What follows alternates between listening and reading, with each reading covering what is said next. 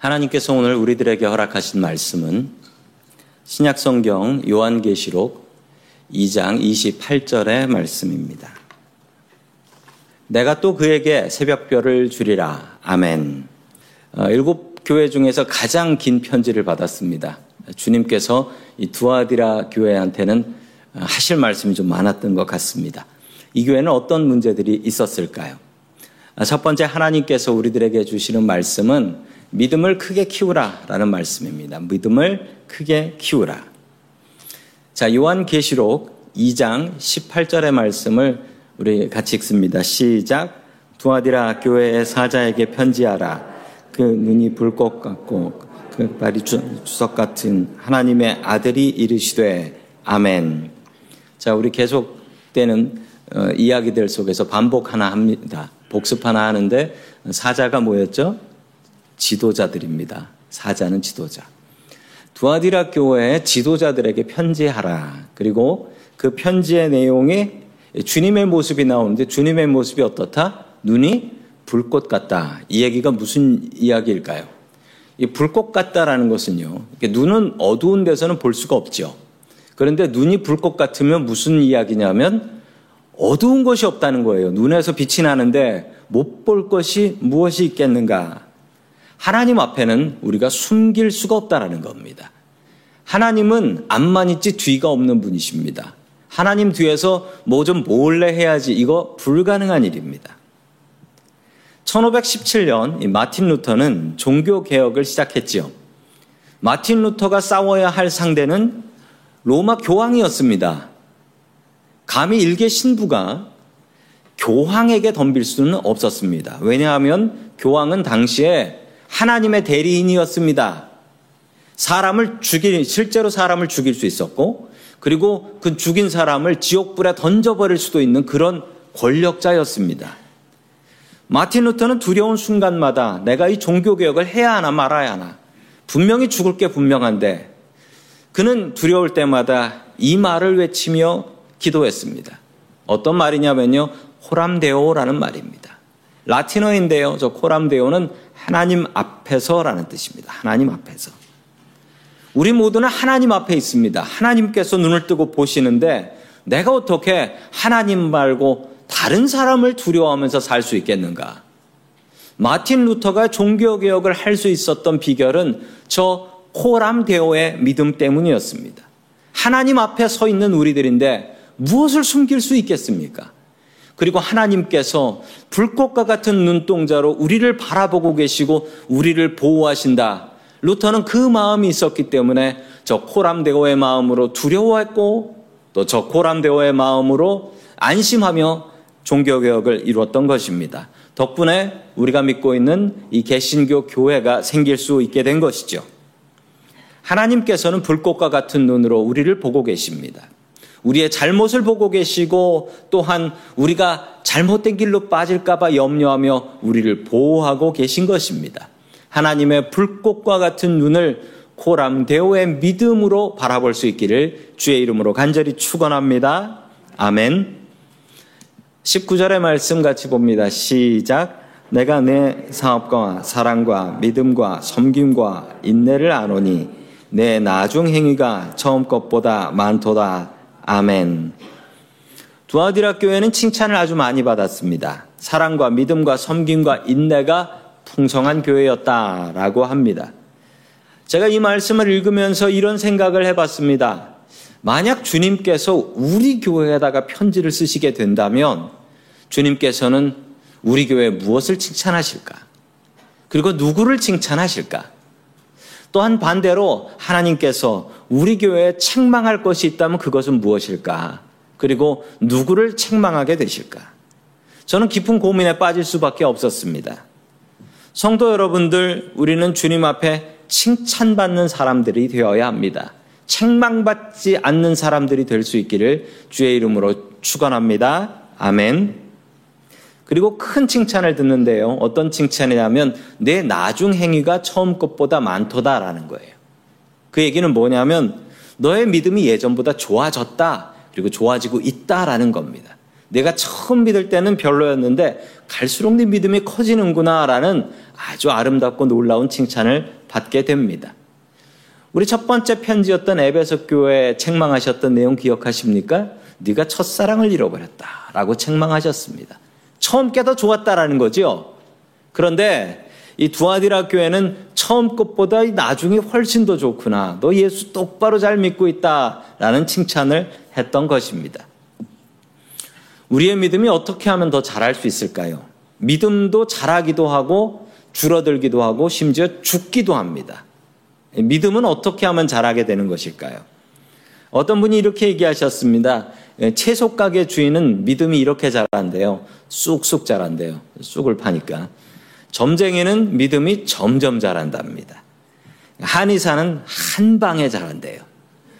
성형외과에서는 아이고 누구십니까? 몰라보게 자란답니다. 백화점 사장은 파격적으로 믿음이 자란다라고 해요. 성도님들의 믿음은 자라고 있나요? 믿음은 저절로 그냥 자라진 않습니다. 믿음의 씨는 우리가 씨 뿌리는 비유에서도 보셨지만 믿음의 씨는 그거 내가 만들 수 있는 건 아니에요. 주님께서 뿌려주셔야 되는 겁니다. 그런데 그 믿음을 키워 나아가는 것은요, 내 역할이고 내 몫이고 내 책임이라는 것을 우리는 분명히 아셔야 합니다. 우리의 믿음을 키우기 위해서는 믿음에 필요한 영향들이 있습니다. 말씀 보고, 기도하고, 예배하고, 찬양하는 이것이 가장 중요한데요. 이것을 하지 않으시면 믿음은 서서히 죽어갑니다. 기도하셔야 합니다. 개인적으로 기도하셔야 되고요. 또한 나와서 같이 기도하셔야 됩니다.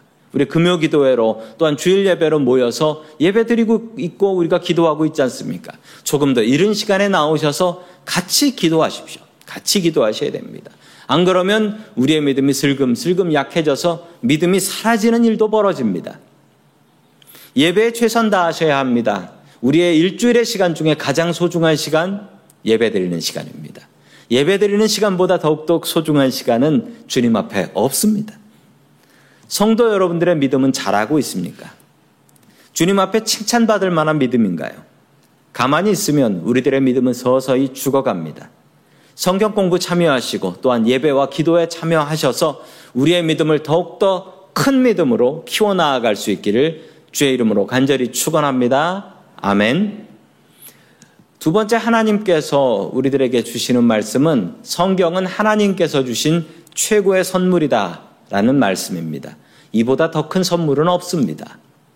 자, 우리 20절의 말씀 같이 봅니다. 시작.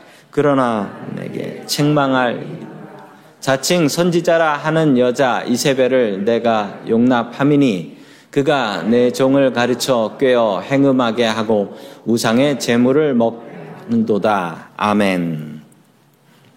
당시에 교회들은 이 사이비 이단들이 많았습니다. 그 중에 하나가 이 이세벨이라는 여자였는데요. 이 여자는 스스로 자신이 예언자다라고 이야기를 했습니다. 이 사람이 자기가 하나님으로부터 계시를 받는다라고 생각을 했던 것이고요. 실제로 하나님으로부터 계시를 받는 게 아니고 그냥 자기 생각이었던 거예요. 그 여자분의. 그리고 그 자기 생각을 자기 느낌을 교인들에게 가르쳤습니다. 이게 하나님의 뜻이라고. 종종 우리는 이런 착각을 하게 됩니다. 특별히 저 같은 목사들이 가장 착각을 많이 하는 것 같은데, 내 마음에 드는 느낌과 생각을 이거 하나님께서 주신 생각이야 라고 착각하는 경우가 참 많이 있습니다. 이 사람의 마음을 의지하는 것은 너무나 위험합니다. 실제로 뭐 오래된 목사님, 유명한 목사님들 중에서도 이게 자신의 마음인 것인데 이걸 하나님의 뜻이라고 착각해가지고 실수하시는 경우가 너무나 많이 있습니다. 왜냐하면 이 사람의 마음이라는 건 믿을 수가 없는 게 사람의 마음은 갈대와 같이 이리저리 흔들립니다. 그리고 사탄은 이것을 잘 알고 있기 때문에 사람의 마음 속에 이런 마음 저런 마음을 줘서 사람을 움직이고 컨트롤 하려고 하는 것입니다. 그러므로 성도 여러분, 사람의 마음을 의지하지는 마십시오. 내 마음 속에 있는 마음과 느낌을 의지하시지는 마시라는 말씀입니다. 당시에 사이비와 이단들이 많았던 이유가 있습니다. 그 사람, 사람들이 사이비 이단을 많이 따랐던 이유는 당시에 성경책이 없어서 그래요. 우리가 흔히 갖고 있는 이 성경책, 이 성경책이 그전에는 너무나 귀한 책이었습니다. 성경이, 신약 성경이 27권, 예수님의 말씀이 27권에 담겨져 있는데 이 신약 성경이 언제 완성되었는지 아십니까? AD 397년, 거의 400년경이죠. 카르타고 회의에서 종교 회의에서 신약 성경을 27권으로 정했습니다. 그러면 그 400년 이전의 삶은 어땠나요? 어, 그때는 사람들이 그 써져 있는 책도 있었는데 믿을 만한 책과 믿지 못할 책들이 있었고 그것들을 읽으면서 예배를 드렸고 또한 사람들의 말을 의지하면서 예배를 드렸던 것입니다. 그래서 사이비 이단들이 그렇게 많았던 거고 성경에 그렇게 많은 이단의 이야기들이 나오고 있는 것입니다. 성경이 없어서. 우리에게는 성경이 있습니다. 이것은 크나큰 축복입니다. 이 성경이 심지어는 성도님들 그 전화기에도 깔려 있는 분들이 있으시죠? 전화기에도 성경책이 66권이 다 들어 있단 말입니다. 이건 상상도 못할 일이에요. 왜냐하면 모세하고 다윗은요, 이 성경책 66권 보지도 못하고 죽었습니다. 그리고 그걸 주머니에 넣어가지고 다닌다? 이건 상상도 못했습니다. 정말 놀라운 기적과 같은 일이지요. 그런데 더 기적과 같은 일이 무엇인 줄 아십니까? 이렇게 성경이 사방에 있는데도 안 읽는 게 더 기적과 같은 일이랍니다. 세계에서 가장 많이 팔린 책은 성경, 그리고 가장 안 읽는 책도 성경이래요. 말씀을 보셔야 합니다. 말씀을 보셔야지 우리가 잘못된 믿음, 그리고 잘못된 마음에서 구원받을 수 있게 되는 것입니다. 말씀을 듣기에 힘쓰시고 또한 읽기에 애쓰시는 저와 성도님들 될 수 있기를 주님의 이름으로 간절히 축원합니다. 아멘. 오늘 성경에 나오는 잘못된 믿음을 가진 사람이 이세벨이라고 하는데 이게 진짜 이 여자의 이름일 수도 있고요. 아니면 구약 성경에 나온 이세벨 같은 짓을 한 여자라는 말로 쓰여진 것일 수도 있습니다. 둘 다 가능해요. 이 여자 이세벨은 누구였냐면요. 이스라엘 북쪽에 두로하고 시돈이 있는데 그 시돈에 사는 여자였고요. 아버지가 바알 제사장이었습니다. 그러니까 상당히 영향력이 있는 힘 있는 집안이라는 거죠. 그 남쪽 북이스라엘의 아합 왕에게 시집을 왔는데 시집 올 때 그냥 온 게 아니고 자기 아버지가 바알 제사장이니까 그 바알의 믿음과 바알의 신상을 가지고 와서 그 바알에게 예배를 드렸던 것입니다. 그리고 자기만 그랬던 게 아니라 다른 사람에게도 이 바알 신에게 예배를 드려야지 농사를 잘 지을 수 있다라고 해서 이스라엘 백성들을 바알 신에게 이끌었던 아주 못된 여자였습니다. 여자 이세벨이 주장한 내용이 무엇이었냐면요. 우상은 아무것도 아니다. 이 두아디라 교회에 있는 이 이세벨에 대한 이야기입니다. 우상이 아무것도 아니다. 우상은 있지도 않은 것이니까 신경 쓸 필요 없고 우상은 원래 없는 거니까 절을 해도 상관이 없고 우상에게 우상에게 바쳐진 음식을 먹어도 아무 상관이 없다. 왜냐하면 우상이 없으니까 없으니까. 이게 맞는 이야기인가요? 아니요. 성경은 분명히 말씀하고 있습니다. 나 외에 다른 신을 두지 말라. 나 외에 다른 형상을 만들고 거기다가 절하지 말라라고 주님께서 분명히 명령하셨습니다. 10계명의 첫 번째와 두 번째입니다. 제가 한국에 있을 때 일입니다. 한국에서 어느 교인 가게에 신방을 갔습니다. 새로 가게를 열었다고 해서 개업 신방을 갔는데 어, 신방을 가보니까 어떤 분이 저를 문 앞에서 웃으면서 저를 반기고 있었습니다. 그분은 사람이 아니었고 그분은 돼지 머리였습니다. 예배를 드리러 갔는데 돼지 머리가 있더라고요. 그것도 돼지 머리가 입에 돈을 물고 있었습니다.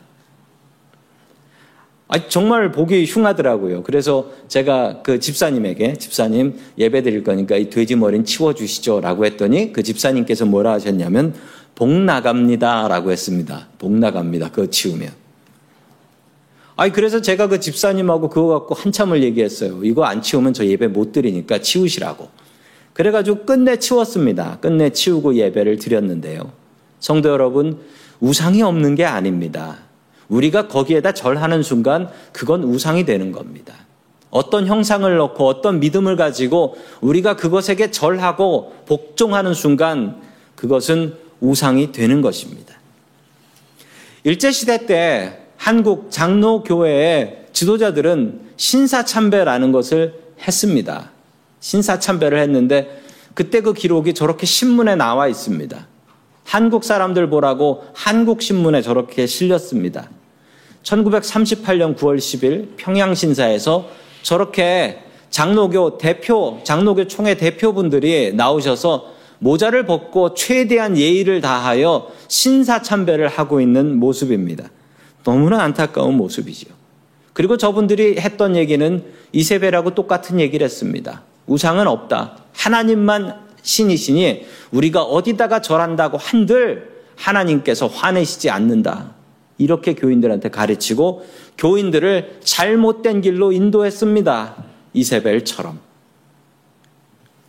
성도 여러분, 우리는 죄에서 벗어나야 합니다. 우리 이세벨은 이런 주장도 했는데요. 죄도 경험해 봐야지 은혜를 알 수 있다라는 거예요. 죄를 멀리 하고 살면 세상 어떻게 돌아가는지도 모르고 은혜도 모른다라고 가르쳤던 것입니다. 그러나 맞지 않는 이야기입니다. 마약 중독된 분들이 이렇게 얘기해요. 끊는데 너무 고통을 받으면서 하는 얘기가 마약은 끊는 것보다 죽는 게 쉽다라고 하면서 차라리 안 하는 게 쉽지 하고 나서 끊는 건 죽는 것보다 어렵다. 죄도 마찬가지입니다. 죄를 같이 하면서 죄 안 지을 수 있는 사람은 딱 한 분밖에 안 계세요. 우리 예수님. 우리 모두는 죄인입니다. 우리 옆에 죄가 있으면 그 죄의 유혹을 견디지 못합니다. 그러므로 그 죄에서 멀어지는 게 차라리 쉽다라는 것이죠. 그런데 이세벨은 이런 엉뚱한 주장을 했고 이런 주장은 조금 어려운 말로 이 초대교회는 영지주의라는 도전이 있었는데 이 영지주의라는 이단의 하나입니다. 영지주의. 이 영지주의는 영은 중요하고 육신은 쓸모없고 버려야 될 것이고 영에만 신경 쓰면 되고 육신은 마음대로 살아도 된다. 그리고 지가 중요하다. 아는 게 중요하다라고 했습니다. 그래서 진리를 알면 구원받는다. 아는 게 구원이라는 거예요. 믿음이 아니라. 지금도 구원파 사람들은 똑같이 그런 얘기를 하고 있습니다. 알아야지 구원받는다. 믿음으로 구원받는 거 아니다. 이렇게 가르쳐요. 지금 우리들에게는 하나님의 말씀이 있습니다. 우리가 하나님의 말씀을 보면 그들이 잘못된 것을, 그들이 틀린 것을 우리도 알 수 있습니다. 변하는 사람들의 마음을 의지하지 마십시오. 변치 않는 것을 의지해야 합니다. 그 변치 않는 것은 하나님의 말씀인 줄로 믿습니다. 그 하나님의 말씀을 온전히 의지하며 살아가는 저와 성도님들이 될 수 있기를 주님의 이름으로 간절히 축원합니다. 아멘. 세 번째 하나님께서 우리들에게 주시는 말씀은 예수님을 굳게 붙잡으라 라는 말씀입니다. 예수님을 굳게 붙잡으라. 제가 한국에 있었던 교회는 아주 전통적인 교회였습니다. 아주 보수적인 교회였어요. 아주 보수적인 교회. 그래서 제가 거기서 사역했을 때는 그 양복에 색깔이 있으면 안 돼요. 예, 무조건, 무조건 까만색, 아니면 짙은 곤색 그런 걸 입어야 됐던 그런 교회였습니다. 그런데 그 교회에 수요 예배가 있는데 수요 예배 때 그 찬양팀이 있었습니다. 그, 그 거룩한 예배당에 드럼도 치고 저희 교회처럼 예, 기타도 치고 찬양 인도하시는 집사님이 계셨는데요. 그 집사님하고 잠깐 이야기를 할 기회가 있었습니다. 그러면서 그 집사님이 뭐라고 하셨냐면 제가 청년이었을 때 청바지를 입고 교회에 청년부 예배 인도하러 기타를 메고 왔습니다. 그러다가 그 교회 예배당 마당에서 마당이 되게 넓은 교회였는데 마당에서 교회 장로님한테 잡혔대요. 장로님이 멱살을 붙잡고 흔들면서 이렇게 소리를 지르셨답니다. 우리 교회가 순교자의 피 위에 세워진 교회인데 네가 지금 감히 우리 교회를 딴 따라의 소굴로 만들어 밴드냐 네가? 그러면서 기타를 뺏어 가지고 집어 던져서 깨버리셨어요. 그 집사님은 그 얘기를 하셨습니다. 제가 그 얘기를 듣고 정말 궁금했습니다. 그 얘기가 어떻게 됐나, 기타 값은 받았나, 뭐 이런 게 궁금했습니다. 그래서 그게 어떻게 됐습니까? 여쭤보니까 그 집사님께서 이렇게 말씀하셨습니다. 그 집사님께서 이렇게 하늘을 바라보시면서 그 장로님은 지금 하늘나라에 가셨고 저는 예배 시간에 기타를 치고 있지요. 우리가 붙잡을 걸 제대로 붙잡아야 합니다.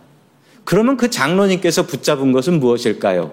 그 청년의 멱살과 그 청년의 기타를 붙잡았지요. 성경에 거룩한 악기는 나오지 않습니다. 성경에 나오는 악기들은 우리가 뭐 알 수도 없는 악기들이고요. 성경에 있는 악기들 중에 거룩한 악기라는 것은 없습니다. 그런데 교회 역사 2000년 중에 이 거룩한 악기에 대한 논쟁들이 참 많았다는 사실 알고 계시나요? 어, 교회 피아노가 있습니다. 드럼도 있죠. 드럼이 교회 안에 들어온 건 정말 얼마 안 되는 일입니다. 드럼은 절대 교회 들어오면 안 된다라고 뭐 그런 주장을 하셨던 분들이 계셨는데요. 그 주장을 하셨던 분들이 피아노가 거룩한 악기라고 했습니다. 그런데 제가 피아노의 역사를 살펴보니까 교회에서 논쟁이 많았어요. 왜냐하면 교회는 교회 거룩, 유일하게 거룩한 악기는 오르겐이었습니다. 올겐. 올겐만 거룩한, 커다란 거 파이프 달린 거 있잖아요. 그것만 거룩한 악기라는 거예요. 그런데 그게요, 설치하고 관리하는 게 너무나 어려운 악기입니다. 그러니까 교회에서 피아노를 놓자 하니까 오르간만 거룩한 악기입니다. 피아노는 술집에 있는 악기입니다. 라고 주장을 하셨대요. 그래서 제가 조금 더 교회의 역사를 살펴보니까 오르간도 거룩한 악기가 아니었어요. 오르간도 세상의 악기였고 오직 주님께서 주신 악기는 뭐냐면 목소리였답니다. 그래서 중세 시대 때도 그렇고 예전에는 그 찬양을 할 때 아카펠라라고 해서 아무 악기 없이 목소리로만 찬양을 했답니다. 왜냐하면 세상의 모든 악기는 악기는 악해서 악기라는 거예요. 다 악하다는 거예요. 하나님께서 주신 목소리만 거룩한 겁니다. 라고 주장했던 것입니다. 그런데 세상이 이렇게 바뀌었네요. 엉뚱한 것에 목숨 것이면 안 됩니다. 붙잡을 것을 붙잡아야지 엉뚱하게 기타 메고 가는 청년 멱살을 붙잡으면 안 된다라는 거예요. 세상에는 변하는 것이 있고 변하지 않는 것이 있습니다. 본질적인 것은 변하면 안 됩니다. 그러나 비본질적인 것은 늘 변합니다. 그리고 변해야 삽니다.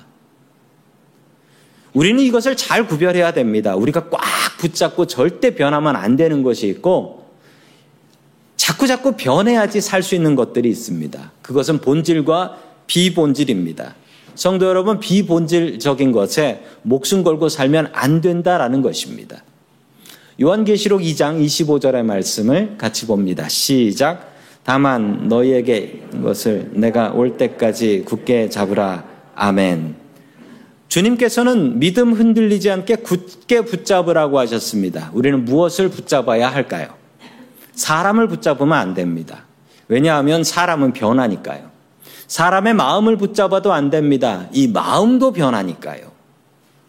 우리 성도 간에 친하게 친교하고 식사하고 너무나 중요합니다.